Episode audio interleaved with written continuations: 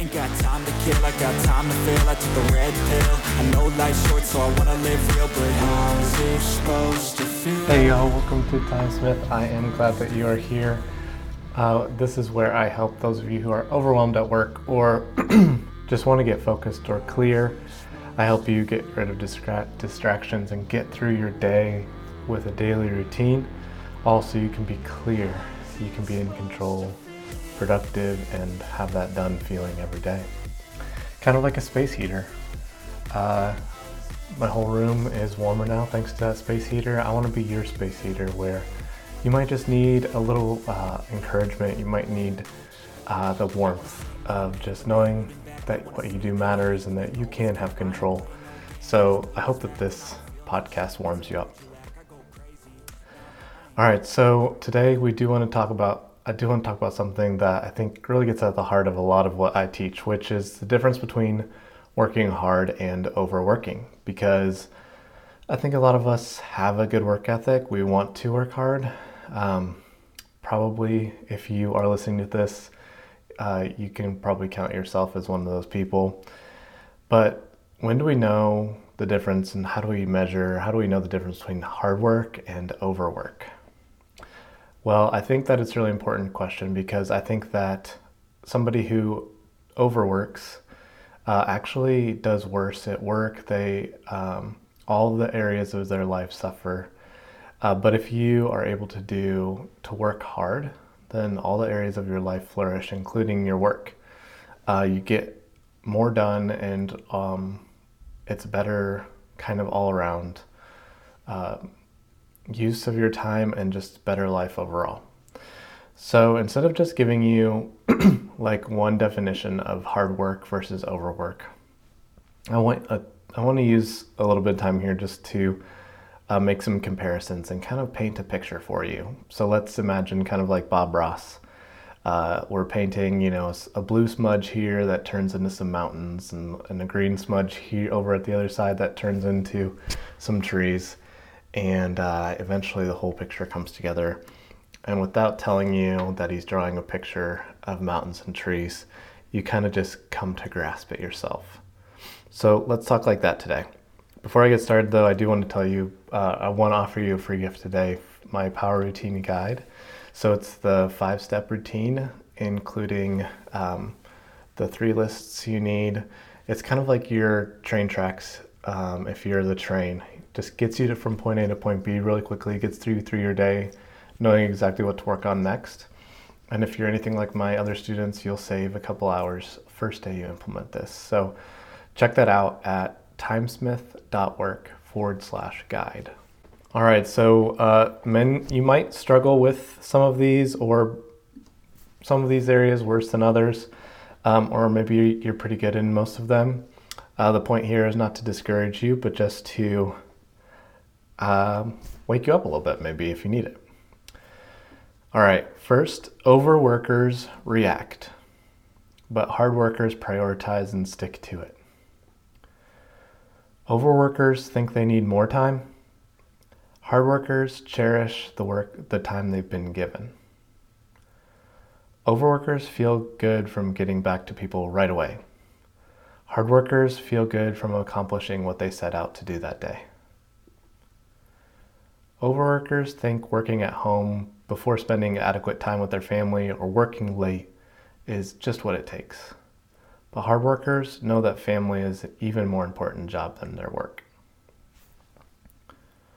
Overworkers rail at innovative ideas because they mean more work. But hard workers love new ideas because they mean less work. Overworkers don't delegate and feel it's all on them. Hard workers humbly and willingly ask for help and invest in others' growth. Overworkers multitask. Hard workers work on one thing at a time. I'll say the first one again. Overworkers react. Hard workers prioritize and stick to it. Overworkers are never present because they're constantly checking email, chat, trying to get as many things done as possible. Hard workers understand that this moment is the one that matters. Overworkers burn out and long for retirement. Hard workers have a pace they can endure and hope to help their work through other people through their work even in retirement. Overworkers complain. Hard workers provide solutions. Overworkers have a scarcity mindset hold on to what they have even if they don't like what they have. Hard workers know that there is enough possibility out there to go around and help others find it and seek it themselves. All right, so I hope that that helps. Let me get a little bit more practical. But in general, you can see that overworkers are uh, reacting. They're they've got this mindset that it's all on them and they've just got to push and do all these things. Whereas a hard worker, it's not easy, but they they uh, prioritize and they set to it. They get true work done by the end of the day. They care about the moment, they care about other people. Let me give you a little bit of an analogy to think through this. An overworker will try to try to swim against the current basically. So they'll jump in the river and they'll try to swim upstream. But the only the unfortunate part is that the current is too strong for them. All of the demands of all the people around them um, inevitably kind of push them back and they don't make any progress in their day. A hard worker refuses to even get in the river. Of other people's demands and expectations, they they refuse to even get to let communications and chat and email and everything else run their day. Instead, they stay on dry ground they take their machete and they get through the jungle. They might have to fight for every step that they take, but every step they take is real progress. They're always making progress. So by the end of the day, they might look back and it might be that they've made it a mile or two. Now, it wasn't easy, but they made true progress. So let's get a little practical. If you want to do a great job at your work, but it's not if you want to be a hard worker, here's some practical things you can do. If you want to do a great job at your work, you've got to know that work is not the most important thing. If work is your most important thing, you'll never be satisfied. So let a job well done serve you, but not rule you. Number two, block yourself off from distraction.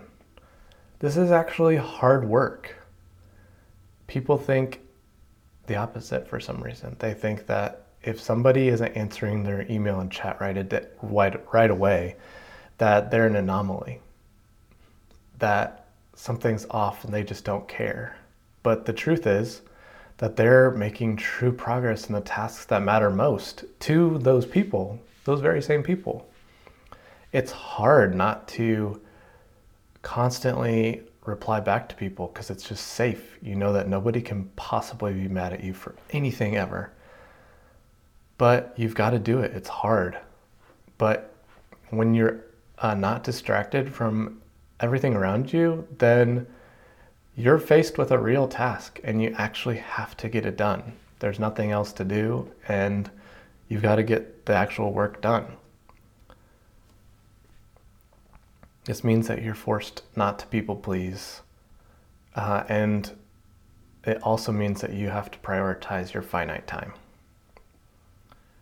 Again, blocking yourself off from distraction. It's hard work. It's easy to overwork and just compensate for not prioritizing, compensate for not cutting yourself off from distractions by just working constantly. Number three, you don't get done each day and didn't get done what you had planned um, if you're an overworker. So a hard worker prioritizes, they focus, and they finish. When it's not working, an overworker stops and thinks, This isn't working. I need to change something. An overworker desperately tries to get everything done. They don't realize that it's impossible. That to do an analogy I've done before, if you're out on a bike ride, you can't possibly ride every road in the city. You have to set out what's where do you want to get to and then you've got to take just those roads. You can't um, you can't just ride every single street, please every single person, do every single task, and hope just by hope's sake that you got to point B. Number four, you know that you're an overworker if you get your best work done on vacation, in an airplane, or late at night because you can't get your work done during the day and are not disciplined. Your non discipline leaks into your whole life. So, because you're not disciplined during the day, you don't say no and you actually focus on what's important and plan and prioritize those things. Block yourself off from distraction. When you aren't uh, disciplined at work, you're not going to be disciplined at home. You're not going to be disciplined on the weekend. You're just going to constantly overwork. Number five, you're only ever thinking about work if you're an overworker. So it's okay to think a lot about work, but something greater than work has to capture your heart. I would suggest Jesus and looking into what he is, what he means and who he is. You have to have be able to focus on something bigger than yourself and your work.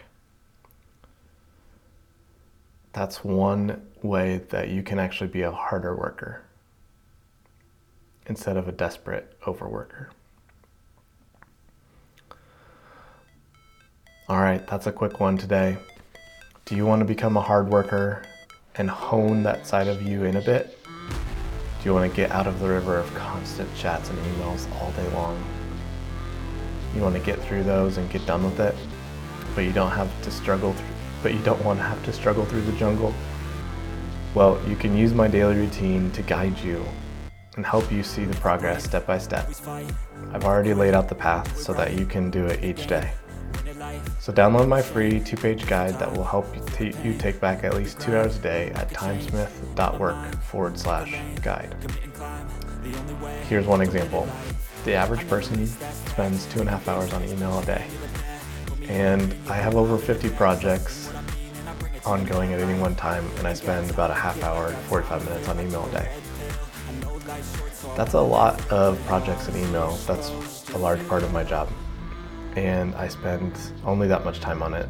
That's two hours less than the average person. So that's why I think just that alone, if you can get down processing and turning off chat and email notifications, you can get back two hours a day starting tomorrow.